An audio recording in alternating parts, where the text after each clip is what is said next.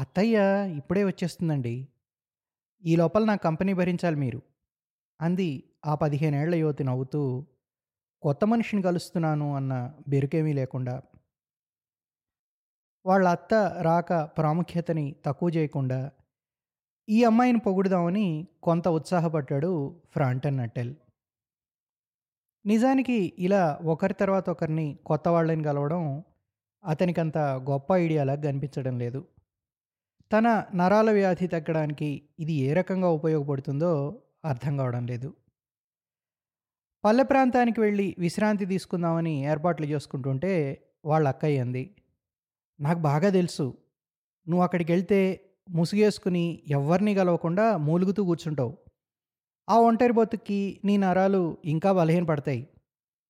నాకు తెలిసిన వాళ్ళందరికీ ఉత్తరాలు రసిస్తాను నా మాట విని ఆ ఊళ్ళో వాళ్ళని కలుస్తూ ఉండు.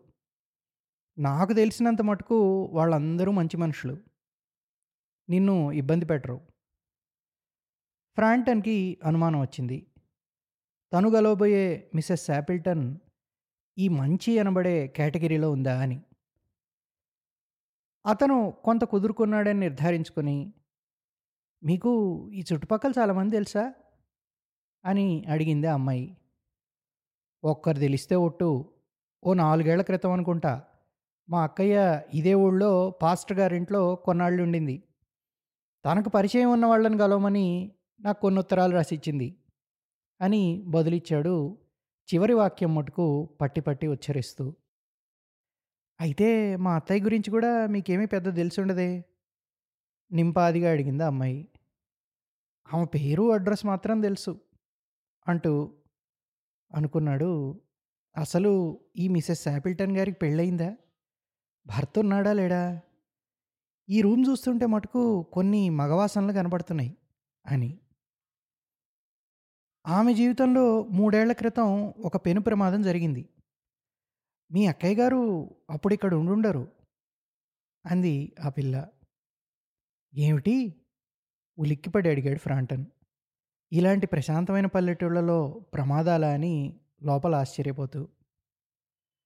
మీకు విచిత్రంగా లేదు?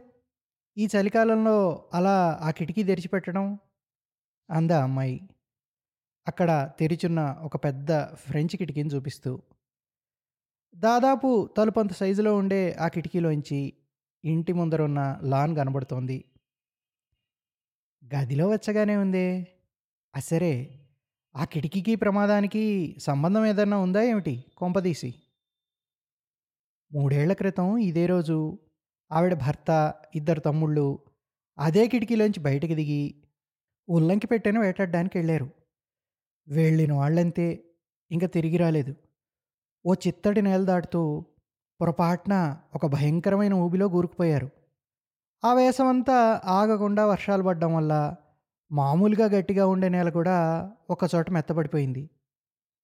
అన్నిటికంటే భయంకరమైన విషయం పాపం ఆఖరికి వాళ్ళ శవాలు కూడా దొరకలేదు.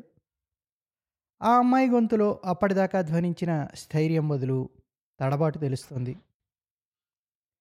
పిచ్చెత్తయ్య ఇప్పటికీ అలవాటు ప్రకారం వాళ్ళ కిటికీలోంచే వెనక్కొస్తారని, వాళ్ళతో పాటు కనిపించకుండా పోయిన ఆ బూడిద రంగు కుక్కపిల్ల కూడా తిరిగొస్తుందని ఎదురు చూస్తూ ఉంటుంది. అందుకనే ప్రతిరోజు రాత్రి బాగా చీకటి పడేదాకా ఆ కిటికీ అలానే తెరిచుంచుతుంది. పాపం నాకిప్పటికీ ఎన్నోసార్లు చెప్పింది. ఎలా వేటకు బయలుదేరారో. మామయ్య తెల్లటి వాటర్ ప్రూఫ్ కోటేసుకొని, వాళ్ళ తమ్ముడు రానీయేమో ఈమెను ఎప్పుడూ ఏడిపించడానికి పాడే పాట ఒకటి 'బెర్టీ బెర్టీ' అని పాడుకుంటూ నిజం చెప్పొద్దు. ఒక్కోసారి ఇలాంటి సాయంకాలం పూట వాళ్ళ కిటికీలోంచి ఇంట్లోపలికొచ్చేసినట్టు అనిపించి నాకు ముచ్చెమటలు పోస్తాయి. ఆ అమ్మాయి కంఠంలో చిన్న వణుకు కనిపిస్తోంది. మాట్లాడడం ఉన్నట్టుండి ఆపేసింది ఆ అమ్మాయి. గబగబా రూమ్‌లోకొచ్చిన వాళ్ళ అత్తయ్యని చూసి ఊపిరి పీల్చుకున్నాడు ఫ్రాంటన్.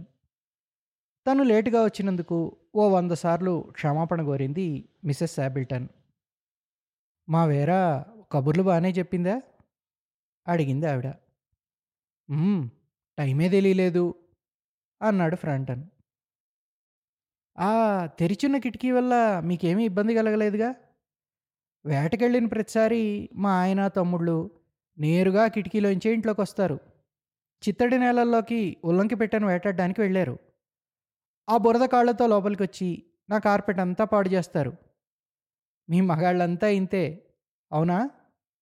అంటూ ఉత్సాహంగా వేటాడడం గురించి పక్షులు ఎక్కువ కనపడకపోవడం గురించి చలికాలంలో బాతుల వేట గురించి చెబుతూ పోతోంది.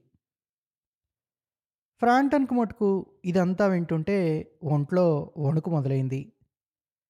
ఇలాంటి భయంకరమైన విషయాలు కాకుండా వేరే మామూలు విషయాల వైపు సంభాషణ మళ్ళిద్దామని కొంత ప్రయత్నం మొదలుపెట్టాడు. తనతో అన్యమనస్కంగా ఏదో మాట్లాడుతోంది కానీ ఆవిడ ధ్యాసంతా ఆ కిటికీ మీద కిటికీ అవతల ఉన్న లాన్ మీదే ఉందని అతనికి అర్థమవుతోంది.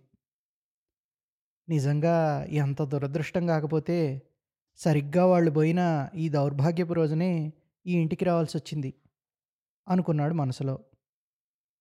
పూర్తిగా విశ్రాంతి తీసుకోమని అలిసిపోయేట్టు శరీరాన్ని శ్రమ పెట్టొద్దని ఉద్రేకానికి లోనయ్యే విషయాలకి దూరంగా ఉండమని డాక్టర్లందరూ ఒకే సలహా ఇచ్చారు. ఆహారం విషయంలో మటుకు ఒక్కో డాక్టరు ఒక్కో విధంగా చెప్తున్నారు అన్నాడు అతను చాలామంది రోగుల్లా ఎదురుపడ్డ ప్రతివాడు తన రోగం గురించి అతి చిన్న వివరంతో సహా తెలుసుకోవడానికి ఆతృత పడుతూ ఉంటాడు అనే భ్రమలో మునిగిపోయినాడు ఫ్రాంటన్. అవునా? అంది ఆవిడ తన వాక్యం పూర్తి కాకుండానే ఆవులింతలోకి వెళ్ళిపోయి. అకస్మాత్తుగా మిస్సెస్ శాపిల్టన్ మొహం విప్పారింది. అటేటో చూస్తూ అమ్మయ్యా టీ తాగే టైంకి వచ్చేశారు బురదలో స్నానం చేసి వచ్చినట్లు లేరు వాళ్ళు? ఆ మాటకి కొంచెం సన్నగా వణుకు పుట్టి జాలి చూపులతో తలపంకిస్తూ వేరా వైపు చూశాడు ఫ్రాంటన్. ఆ అమ్మాయి నిశ్చేష్టురాలై ఏదో కనబడకూడదు కనపడినట్టుగా కళ్ళంతా భయం నింపుకొని కిటికీలోంచి బయటికి చూస్తోంది. ఫ్రాంటన్ ఒళ్ళంతా ఏదో తెలియని భయం ఆవరించింది. రక్తమంతా గడ్డగట్టుకుని పోయినట్టయి కూర్చున్న చోటు నుంచి తలదిప్పి వేరా చూస్తున్న వైపే చూశాడు ఫ్రాంటన్. మసకబారుతున్న ఆ సాయం వెలుగులో మూడు ఆకారాలు లాన్లో నుంచి కిటికీ వైపే నడిచొస్తున్నాయి. అందరూ చేతుల్లో తుపాకులు పట్టుకొని ఉన్నారు. ఒకరి భుజాలు వేయించి తెల్ల కోటు వేలాడుతోంది.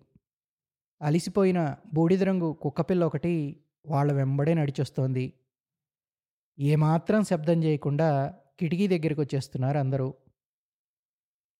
కనుమరుగవుతున్న వెలుగులోంచి కరుకైన గొంతుతో పాట వినబడ్డం మొదలైంది. బెర్టీ ఓ బెర్టీ అని.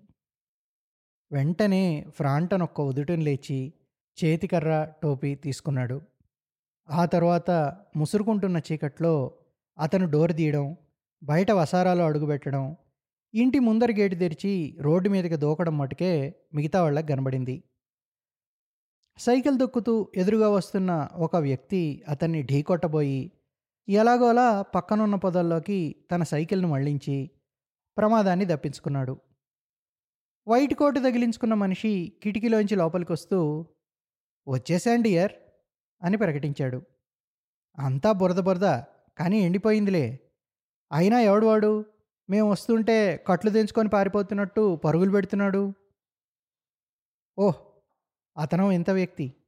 పేరేదో నటెల్ ఎంతసేపు అతనికున్న రోగం గురించే వాగడం.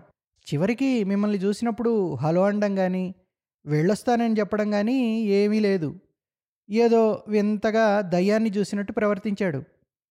అంది మిసెస్ శాపిల్టన్. నాకైతే మన కుక్కను చూసి భయపడ్డాడనిపించింది. నాతో చెప్పాడు. కుక్కలంటే చచ్చే భయమని.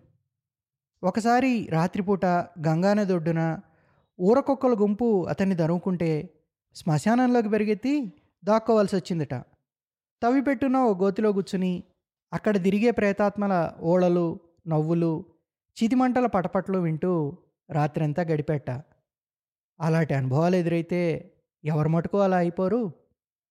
అంది ప్రశాంతమైన కంఠస్వరంతో ఆ పిల్ల. చిటికేస్తే మనల్ని తన ఊహాలోకంలోకి తీసుకెళ్ళగలగటం వేరాకు మాత్రమే ఉండే ఓ ప్రత్యేకత. పంతొమ్మిదో శతాబ్దం తొలి రోజుల్లో సాకి అనే కలం పేరుతో కథారచయితగా ప్రసిద్ధుడైన హెక్టర్ హ్యూగో మన్రో బ్రిటన్లోని డెవన్షైర్లో బాల్యం గడిపాడు. ఆయన పెరిగిన వాళ్ళ అత్తయ్య గారింట్లో ఒక పెద్ద ఫ్రెంచ్ కిటికీ ఉండేదట. చలిగాలి లోపలికి వచ్చి ఆరోగ్యం పాడవుతుందని ఆవిడ ఆ కిటికీకి మేకులు కొట్టించి మూసివేయించిందట.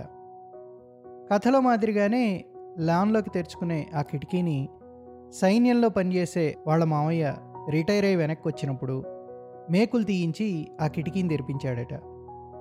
మన్రో ఆ తర్వాత అనేక ప్రసిద్ధమైన కథలు రాసి పేరు తెచ్చుకుని సైన్యంలోనే పనిచేస్తూ చిన్న వయసులోనే మరణించాడు.